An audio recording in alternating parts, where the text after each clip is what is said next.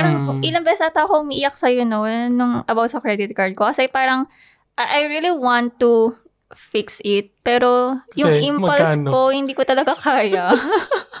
Hindi pinapansin. eh, joke Secret. lang. Ano na Ah. lang, sa Patreon na lang.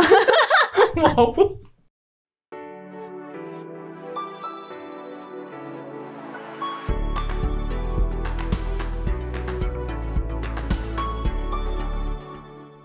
Alam mo ba, ikaw, ikaw kaya yung pinaka nililook forward ng mga tao sa podcast natin. Hindi. Ikaw nga. Mas marunong ka pa. Sinasabi nga nila sa akin na parang excited sila to hear about your Eh, thoughts, mga ganyan. Siyempre, sa'yo sinasabi. Kaya nga. Eh, kung other way around, kunwari kung sa kanila sinasabi, ikaw yung sasabihin nila na, hey, we're looking for your wife's beautiful voice. Sobrang plastic. Oh,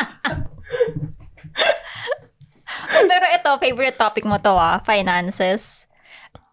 Sakto lang. Pa- part ng series natin ng, alam alam mo naman yung topic natin, y- yung mga series-series natin, di ba? Yung 20, ay 20 things. Yung, yung things we wish we knew about something in our 20s. Di ba? Naalala mo pa ba yung mga previous episode natin na ako lang nag edit Ano ikaw? Inedit ko yung dalawa. Kaya nga alam ko eh. Relationship tsaka career. Oh, Wow. kasi ako nag-edit eh. Pero this time around, we're going to talk about finances naman. Favorite ko talaga siya, yung sa finances. Kasi parang, Personal Ang bilis. journey. hindi, tsaka ang bilis rin kasi magbago. Parang laging merong bago na natututunan. Mm, sa finances. Oo. True. So, ano? Hanggang true ka lang. Oo, kasi unang sinasabi, savings. Parang percentage ng sweldo. Kailangan mo i-save. Eh, nung nagsa-start ka sa Pinas, may na-save ka ba? Wala. Utang. Pinanginom. so, yun yung parang unang unang ini-instill. Eh, hindi ko alam kung ganun ka normal yun na. Alin, na parang Savings. gastusin yung pera? Hindi, savings. Ah, savings. Oh, tsaka yung notion before, ano, gastos ka muna. Tapos Later kung ano yung matitira, yun na yung savings Yun yung mo. itabi mo. Oo. Pero, dapat baligtad yun eh. Yung pay yourself first. So, una yung goal mo to save. Tapos yung matitira, yun yung para sa expenses mo. Panggastos. Mm-mm. Not the other way around. So, maganda siyang learning. Kasi nung mga first job ko, talagang walang natitira sa bank account eh. Parang achievement na na may 30k ata. Di na umangat dun. Ang dami mo rin kasing ginagastosan eh. Tsaka yung freedom. Kasarap kasi ng feeling na finally you're earning for yourself na Mm, tapos, parang ang dami mong pera. tapos makikita mo, nasa tax lang.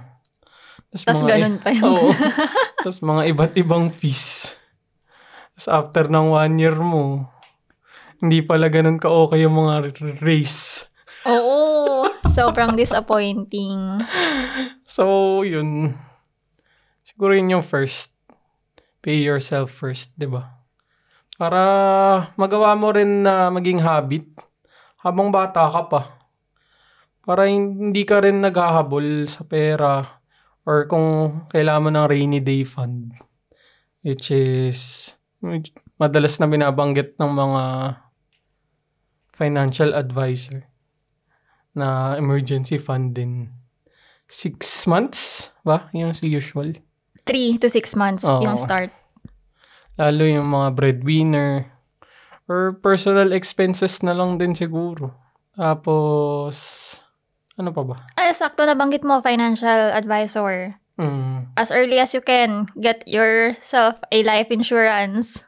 Ah, kung kaya ng pera. Ay, nung sweldo. Yung sweldo. Well, if you're paying yourself first. Kaya dapat. Oo. Oo. Kasi habang bata, magkano lang ata yun eh. Parang nasa 2K less per month. Uy, ang mahal na nun ah. Ah, mahal na ba yun? Kasi yung sa akin, nag, yung nakuha ko ng 26 ako or 25. Mm. 24, 24. 1.5 na ako nun eh, per month. Mm. So, kung mas maaga pa, Sobrang baka baba. around 1,000. Mm. Tapos, di ba yung iba 10 years to pay lang? Oo. Eh di sana, tapos na magbayad ngayon. Oh, tsaka important yun, yun sa mga breadwinner. And hindi ka naman papayamanin ng insurance. Isa ata siya sa narinig ko from sa isang sa mga talks ng mga financial advisor. It just makes sure na life will go on kahit wala ka na. Para doon sa mga dependents mo or sa family in general. Kasi nga kung breadwinner ka, maganda yung may alam mong pag may nangyari sa'yo, kasi hindi naman guaranteed yung tomorrow is not guaranteed. yes. Kaya hindi mo rin siya dapat binabaliwala lang. Tsaka yung peace of mind din kasi dun eh. Mm. Kasi eventually, makakalimutan mo na yun eh. Kasi auto-debit, puro auto-debit na ngayon. Oo. Tsaka yun nga yung sinasabi mo na as long as you're paying yourself, hindi mo na siya mararamdaman eh. Mm. Tapos masasanay ka na lang na may minus na, na ganong amount every month. And eventually, pag natapos yun, wala ka nang isipin. Oo. And if mabigat man yung 1,000, baka naman meron pa rin available na kahit yung minimum lang, pero at least insurance pa rin siya. It's Mm. better than nothing. Oo, tama. Pero yung mga hanap lang na magandang deals. Tsaka magaling na financial advisor. Yes. I highly recommend yung financial advisor ko, si Argel. Argel Tiburcio. Mm. sobrang okay siya.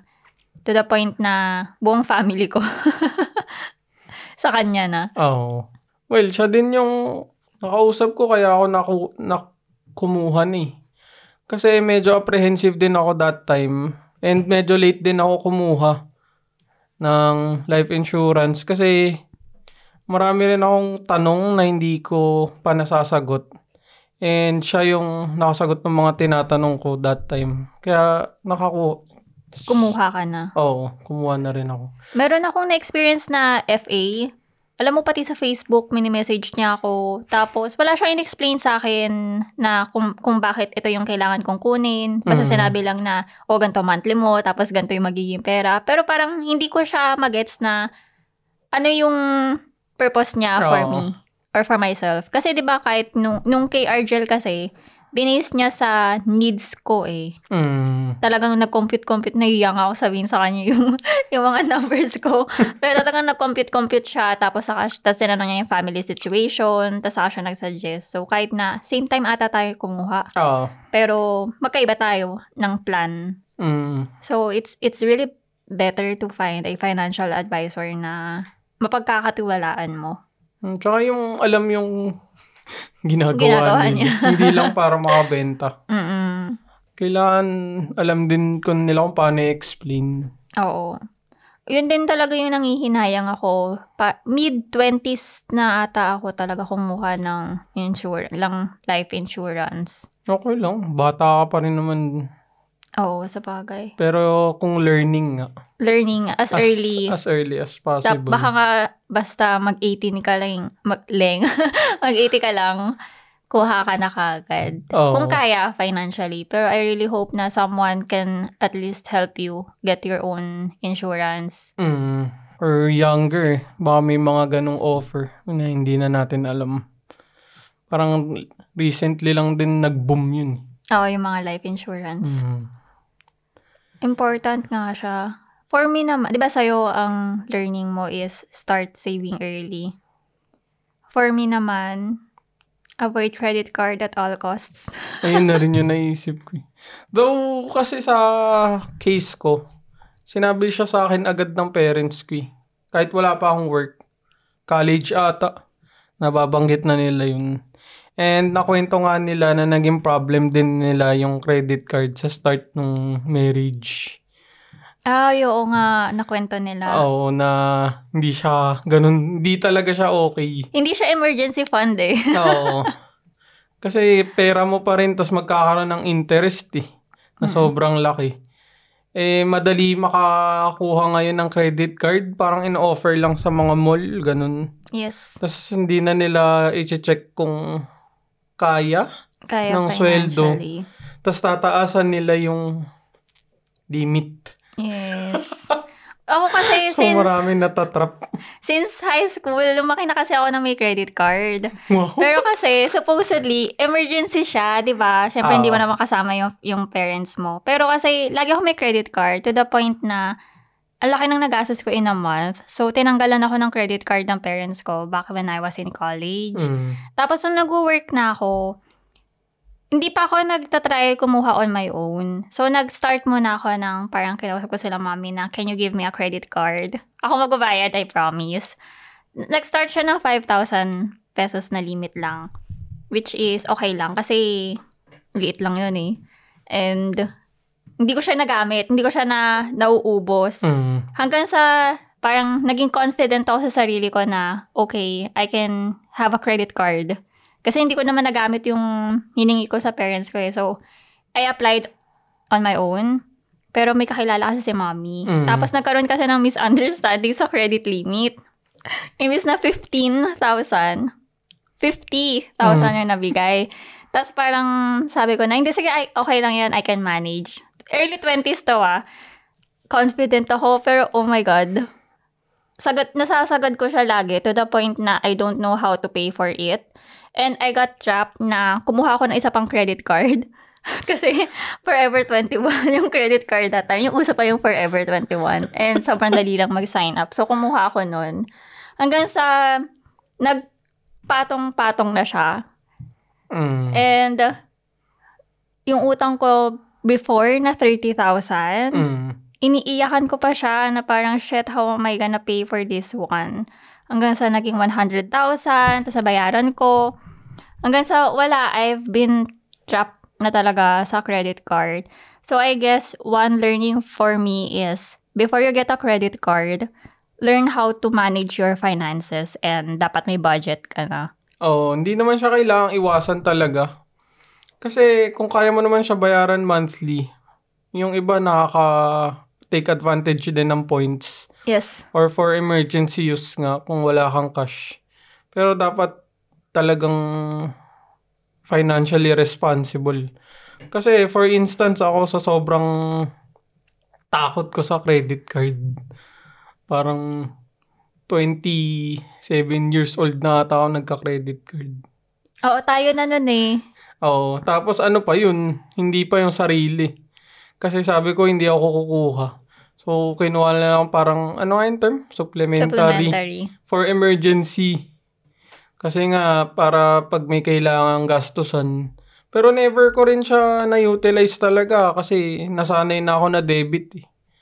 As long, hindi ko tal hindi talaga ako gagastos ng walang, ng hindi galing sa pera ko. Pera mo. Kasi nga, scary eh. Eh, di ba, Yes. ilang beses ka din sa credit card yung nabayaran mo? Ilan Tas beses umulit. talaga. As in, I think, Third time's the charm. oo, last year lang ata na settle lang.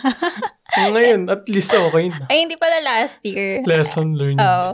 Hindi, hindi last year. Pero grabe yung nag, nag- nag-move ako sa Sweden. Lubog na lubog ako sa utang nun.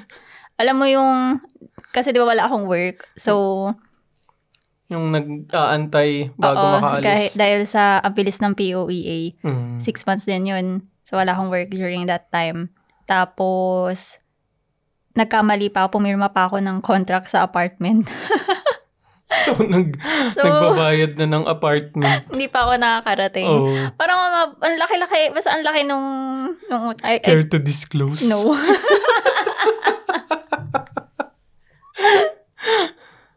Nakakahiya. Pero laki nga nun, grabe. Grabe yung credit card trap. Sakto sa demographic. Yeah. Yung mga tinatarget nila. Oo. If you're not ready to get a credit card, wag. Or if yung yung credit limit as much as possible. Mababa lang. Yung kaya Super mo bayaran talaga. Oo. Kasi pag tum- lumaki, yung kahit minimum ibayad mo, hindi na nababawasan eh. Yung mas malaki pa rin yung Grabe talaga. mas malaki pa rin yung interest. Kesa sa minimum payment. Hindi ko alam. Kasi hindi ko hindi ko talaga mapigilan yung hindi impulsive talaga ako eh. Parang I always have to to get that kilig when buying something.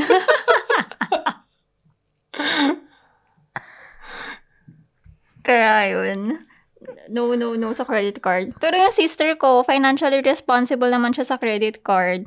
nag invest pa. nag invest pa siya. Mas malaki pa yung na-save niya. from, from bao.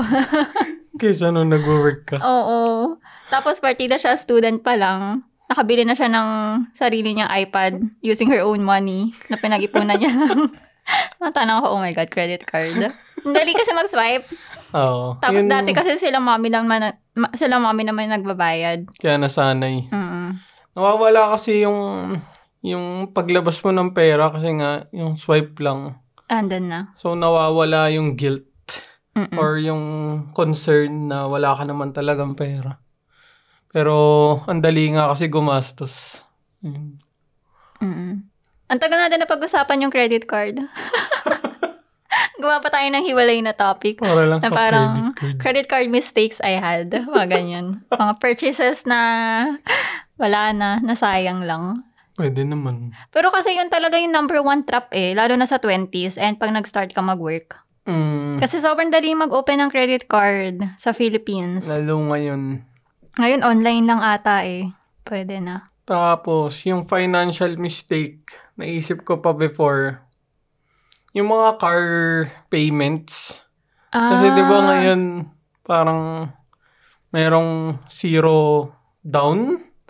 Tapos Hmm? monthly ka na kagad. So makukuha mo na yung sasakyan. Pero may lump sum. Wala. Talagang diretso na na monthly. Tapos naalala ko nun, may sasakyan ako na gusto na brand new. Tapos 25k lang yung down payment. Tapos tinignan ko yung monthly. Sabi ko, ay parang kaya ko naman to. Oo. Pero buti na lang sinabihan ako nila ni, ni AirPods na magastos pa rin yan. Mm. Kasi isa rin yun sa mga trap eh. Yung, lalo pag sumisweldo ka na na malaki-laki, parang andali na lang bumili ng sasakyan. Kasi nga, ang liit lang nung down. Tapos pag inisip mo yung monthly, uy, Kaya naman. kayang-kaya to. Pero kasi kailangan mo na isipin, maintenance, gas, Tapos interest. Oh, hindi. Kasama naman na yun sa computation. Anong sa monthly? Oo, pero kasi, yun nga. Ah, gas, parking, maintenance. Yung mga ganun. Ang laki din ng maintenance eh, pag inisip mo. Parang 10, 15k ata siya a year. Oo. So, trap, trap din siya. Pero hindi ka naka- nakabili. hindi, hindi na. Hindi ako tumuloy kasi, ayun nga. Naisip ko din na, kasi apprehensive ako talaga sa mga bagay na years from now na kailangan, pa, kailangan mo pa rin bayaran. Kasi yung mindset ko nun, lalo nung kakastart ko palang mag-work is ipon tapos mag-business. So, ayoko ng kahit anong commitment financially na lalagpas ng gantong years. Gusto ko bayad na kagad. Mm-mm. Kasi kahit sa phone, hindi rin ako kumukuha. Kaya natagalan din ako kumuha ng insurance that time. Kasi nga ayoko nung mga monthly na payments. Kasi iniisip ko lagi, paano pag nawalan akong work or hindi umoko yung business? E di, wala, wala na akong pambayad. Eh, pag sa sasakyan pa naman, ang bilis lang maremata. Pag galing sa bank or yung in-house financing, which is sa bank pa rin ata. Tsaka liability kasi yung kotse eh. Oo, unless gagamitin mo siya na... Dati nauso, di ba, pang grab. Pero, ayun, naglilo din. Tapos, naisip ko pa before bumili ng lumang sasakyan naman, parang 30k lang ata yung sasakyan.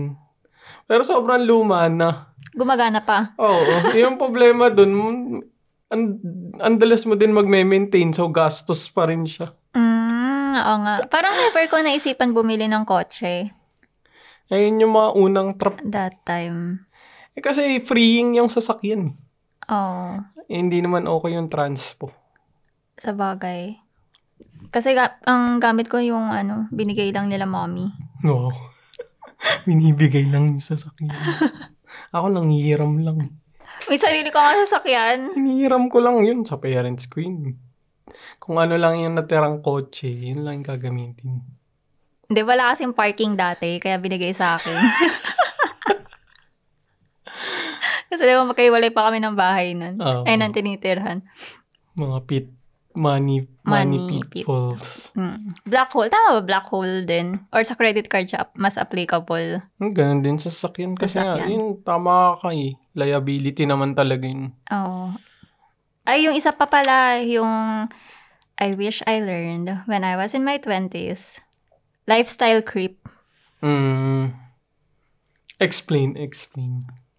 Alam mo na, mas malaki sweldo, feeling mo mas malaki yung purchasing power mo. So, lalaki din yung, or tataas din yung lifestyle mo. Or mas magiging mahal yung lifestyle mo.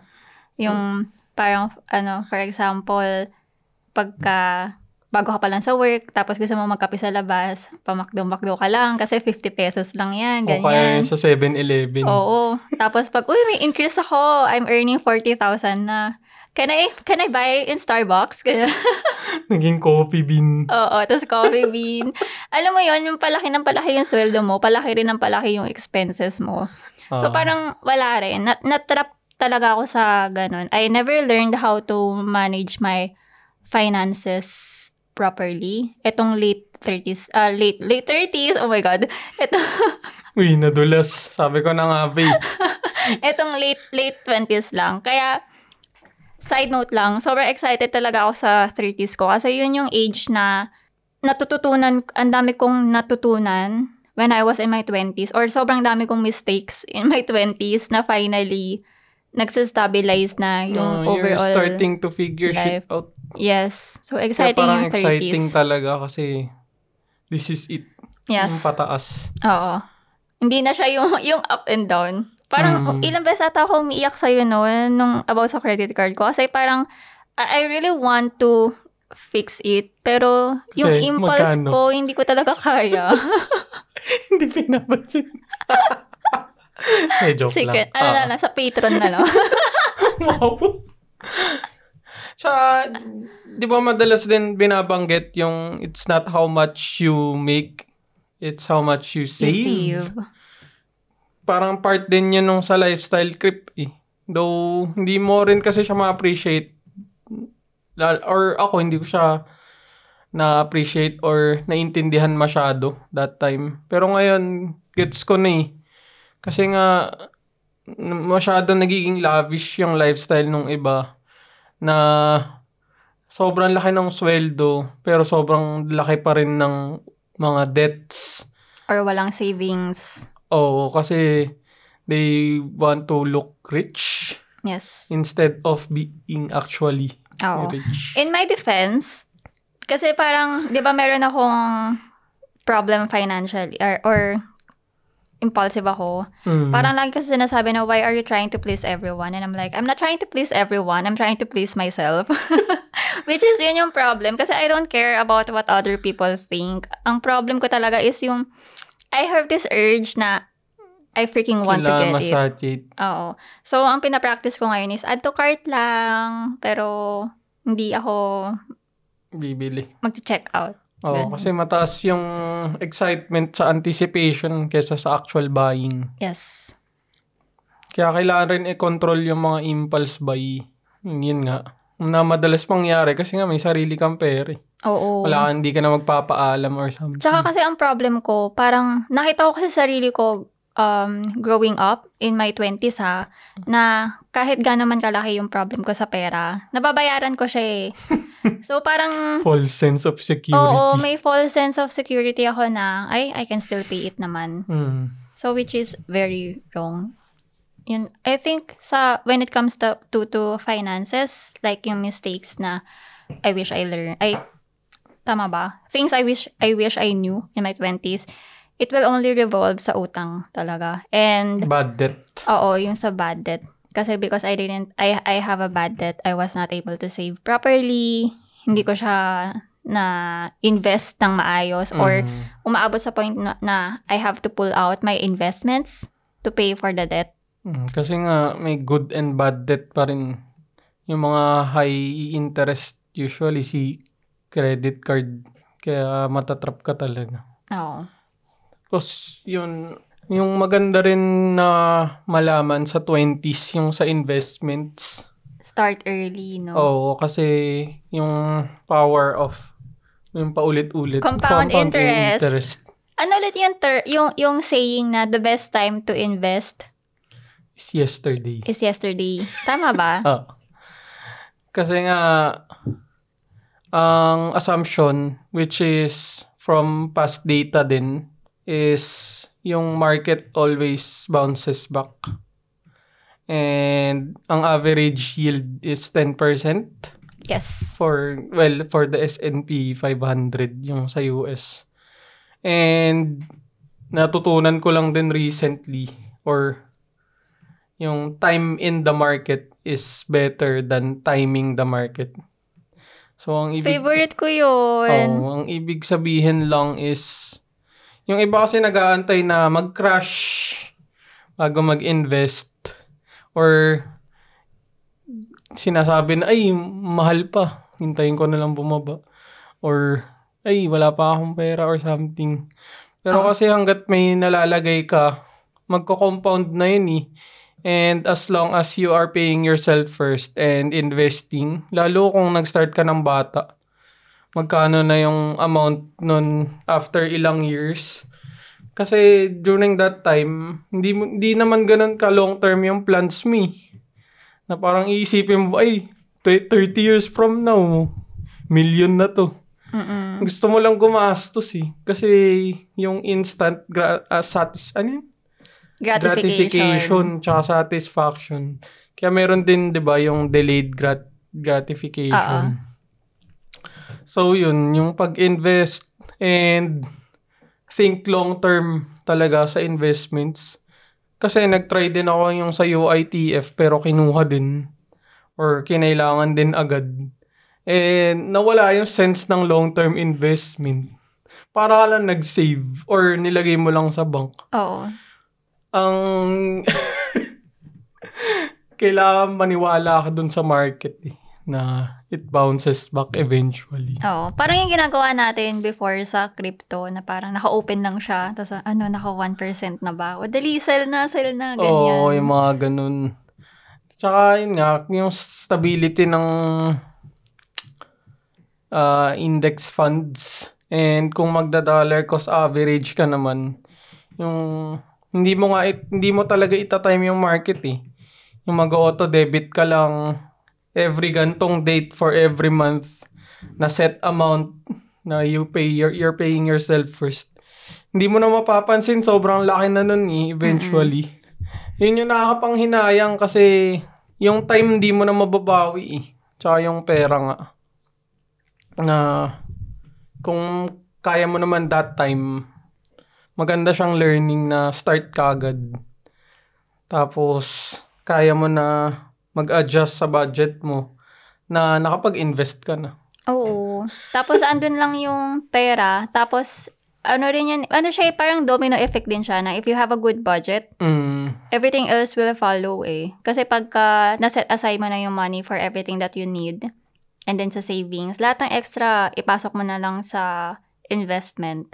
mm. And eventually, it will It's grow. auto-debit. Oo.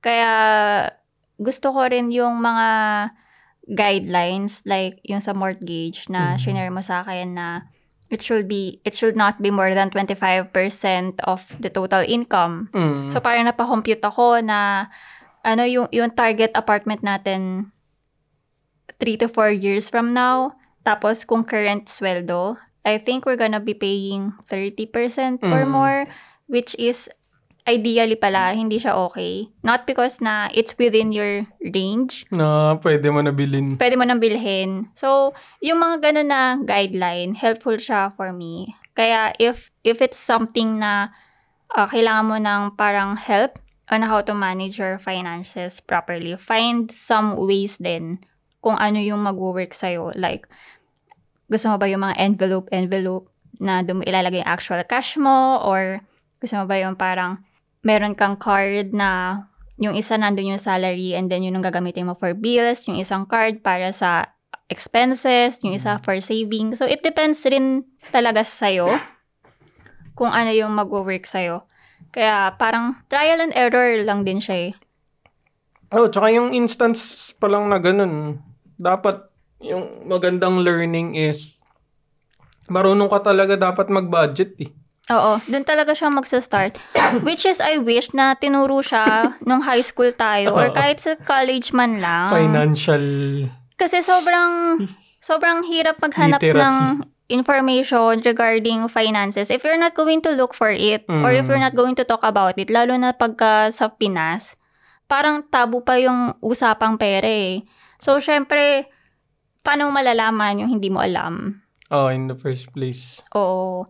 Kaya we are here to to tell you na ito yung mga mistakes na we had in our 20s and hopefully you will not make the same mistakes then. Oh, or yung mga we wish we did. Yes. Pero yun, di ba, yung YNAB, you need a budget. Mm-mm. Yun legit talaga eh. Kasi kailangan, alam mo lahat kung saan napupunta yung pera mo eh. Oo. Hindi yung pakawala lang. Ganun, anong nasa Pinas ako, kasi dito, nahirapan ako dahil cashless. Mm. Pero nung nasa Pinas ako, yung pinaka nag-work sa akin is yung envelope system. As in, I have budget for everything and then I put my money there. Tapos as in, okay, how much money do I have para sa luho?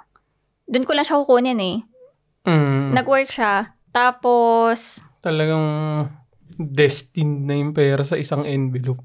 Oo. And then, is- ito pa pala yung mistake na natutunan ko before ay nung itong, itong 20s.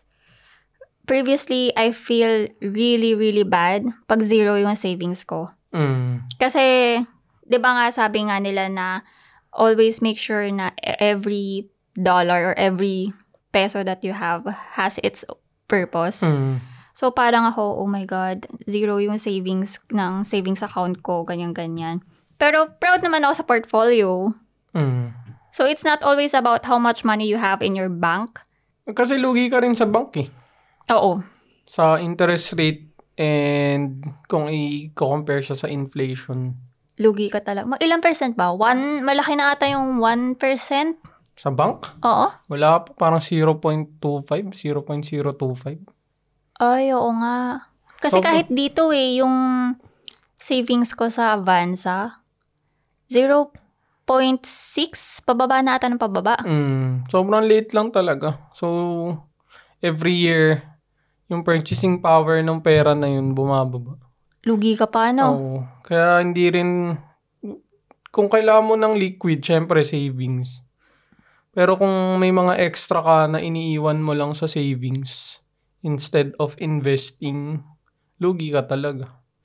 Yun nga, yun lagi sinasabi. Let your money work for you. Mm-mm. So, kung isa-summarize natin, ano ba yung pinaka-important that every younger generation should start with when it comes to finances? Budget. First, di ba, create a budget. Oo. Tapos, second is prioritize saving over Pay spending yourself first. spending whatever is left. Mm. so, pay yourself first. Get a life insurance or any Mm. insurances. And then, invest your money. Start investing. Kahit 500 pesos man, Oo, kasi 200 500 pesos. lang ata yung minimum eh. Oo. sa mga ibang platform. So kahit dun pa lang, nag-start na. And kung wala kang time to study yung mga specific stocks, index fund. Sa call, call fi- financial sa Philippines yung sa index funds and stocks. Mm, yung nagamit, yung ginamit Yung mo ginamit before. namin. Pero ang laki na kasi ng fees nila. Mm. Pero yun nga, index fund lang. Tapos, iwas lang din sa speculative markets. Eh, lalo nung start sa Bitcoin, though may mga yumaman talaga. Pero kasi, speculative siya for a reason. Hindi naman, hindi mo talaga alam kung ano yung mangyayari. Eh, ngayon, siguro nagsa-stabilize kasi may mga in- institutional investors. Pero kailangan maging wary ka pa rin sa mga ganun. O kaya yung mga investments, kunwari, from mga kakilala. Iwas sa scam. Coming from experience. Oo, di ba? Kasi, hindi mo rin masasabi eh. Yung mabubulag ka kasi sa gantong rate. Imbes na sin- nasa index fund siya or something. Tsaka kasi Na isipin mo na kakilala naman. Oo. Hmm, yung nalipat yung trust doon sa ayun, sa sa kakilala. kakilala. Which is mas mahirap kasi hindi mo siya mahahabol. Oo. Kaya that logical pa rin if it's too good to be true. It, It is too good to be true. oo. Kaya fake. Fake investment siya most likely. Oo. Mga pyramid scheme. Muntik na akong mag, MLM. ano ah, mag-join sa ganyan, sa MLM. Kasi parang, di ba, parang college ata tayo nun. Nauso siya kasi nga easy money daw. Mm. Madali lang magbenta. Mm. Ibebenta mo lang ganyan-ganyan. Pero malaki kasi yung pera rin na ilalabas. Oo. Tapos, buti na lang, si, sila dati kasi skeptic talaga in everything about that. So, sinabihan nila ako na baka scam lang yan. Tapos mga random products bibigay sa'yo. Oo. Na kailangan mo pa ibenta. Oo. Tapos, meron pa akong minute noon sa coffee shop. Akala ko pa naman, kasi sa LinkedIn niya lang ako may message. Akala ko pa naman, opportunity siya like sa work and getting to know Na each legit. other. Bebentahan lang pala ako. Oh my God. Maganda na yung pang-add during 20s, yung side hustles. Kasi, kung meron kang hobby or passion na kaya mo i-monetize, pangdagdag na rin siya eh. Sipin mo, kung makakadagdag ka ng gantong amount of net, para ka na rin may increase. Oo. Still better than nothing. Oo, tsaka kung yun nga, kung hobby or gusto mo siya talaga na ginagawa, you wouldn't mind it that much. Tapos, yun kasi may opportunity to grow into something na pwede mong gawing business in the future. Parang kinikilala mo lang din yung sarili mo. And you're getting paid for it. Yes. And ev- eventually, aabot naman sa point na you will rely mostly on your side hustle. Mm. Magiging full-time na siya and you're really happy because you really want what you're doing. Yun, yun din, kasi hindi rin ako nag-try ng mga ganong side hustle, side hustle. Kasi part din, kailangan mo mag-network, kumausap ng tao. Tsaka Eh, nakakapagod kasi yung, ano, yung sa generation natin na how come hindi enough yung isang salary or kailangan yung... mag-grind. Oo, kailangan natin mag-grind. Kailan ba abot sa point na we're earning enough to survive? Yung mga dati, one salary, tatlo bahay, Oo, 'di ba? multiple homes. Tapos hindi pa kaya- hindi pa siya gapang. Oo, sobrang comfortable yung living. Oo. Hindi na humabol yung ah, salary sa inflation. Mm. Tapos may aasahan pa ba tayo sa increase sa corporate? Jaded. Jaded na. Pero yun. Siguro it will be nice then na if we have an episode and then we can talk about the investments. Kasi you have a lot of inputs about that one. Or mas maalam ka compare sa akin pagdating sa investment. And I really think na it will be helpful din lalo na sa younger generation na wala rin masyadong idea. Mm. Although, disclaimer lang, we are not financial, gurus. advisors. Oo, same as what we said pre- sa previous ep- episode na we're not work coaches or Educational lang. career coaches. So, ano lang, parang meron lang kaming basic information na we want to share with everyone para sabay-sabay tayong aangat. Kumbaga, Mm, personal experiences lang din naman. Oo, hindi naman, wala naman kaming bebentahin na, ibebenta, ano ba yung Tagalog doon? Wala naman kaming ibebenta na Master course. click the link to to get our course. oh. Hindi, wala kaming ganun. Parang naiisip ko lang din kasi I think kaya rin ganito yung mentality ko kasi I have a younger sister eh. Mm. Tapos, oh, tama. Kasi in-encourage ko rin yung sister ko na mag-invest. Pero, hindi rin kasi siya maalam sa investment. So, binibigyan na lang niya yung pera sa akin. Like, ate, pa-invest nito. May financial planner. Oo. mga ganun lang. It will be nice if we have a list of episodes then tapos we can break down anything relate relate relate, relate anything related to finances kasi iba-iba rin siya eh. Tapos I guess it helps din na magkaiba tayo ng circumstances. Mm. Uh, so example lang is yung sa pagiging breadwinner ko. Mm. So iba yung breakdown ng budget ko, tapos iba rin yung breakdown ng budget ni Miguel. And mag-asawa kami, so meron pa kaming budget para sa being partners. like yung common. So I guess it would be beneficial then if we share those things and Mm. helpful din siya for us kasi we can look back then if we're doing the right thing or not. Mm. Pero disclaimer lang Kasi talaga na magbabago ano. Tsaka pang ano lang naman eh. Pang starting. mm Pang template, eye-open parang lang. ganun. Oo, kasi kasama sa pag-learn ng information is to have multiple sources. Yes. Na may actual experience talaga. Mm. Kasi kung isang tao lang or isang podcast, video lang yung papakinggan mo. Sobrang Ang magiging ano lang yung view mo eh. Oo. Ay, Based lang dun sa tao na yun. related eh, sa kung di ano, legit sa sinabi mo, invest in meme coins. 100% all in. oh my God, related din sa sinabi mo na yung paghahanap ng information or ng mga YouTube. 'Di ba kahit tayo nahihirapan maghanap na we're living in Sweden and obviously we cannot speak Swedish yet. So yung mga hinahanap namin na information sa YouTube, puro related siya sa US market. Mm, US tsaka UK yung Oo. lumalabas sa YouTube. So, dun pa lang, alam na namin yung gusto namin hanapin, pero we cannot find it or we cannot get the correct information. Mm. So, I can imagine the struggle na you don't know where where to start. Oo. Or how to sa start. Pinas. Oo, ito sa Pinas pa. Yung mga natututunan ko sa US tsaka sa UK, yung Roth IRA. Oo, Tas sa UK tas yung mga ISA. 401k, ganyan. Hirap umanap ng sources. Kaya nga eh.